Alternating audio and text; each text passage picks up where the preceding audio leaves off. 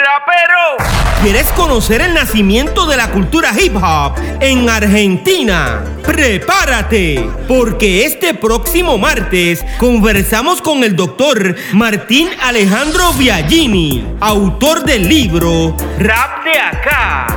Dale oído al episodio número 38 Fíjate que cuando te conté cómo fue el origen del rap en Argentina, yo te dije no hay un origen, hay cuatro orígenes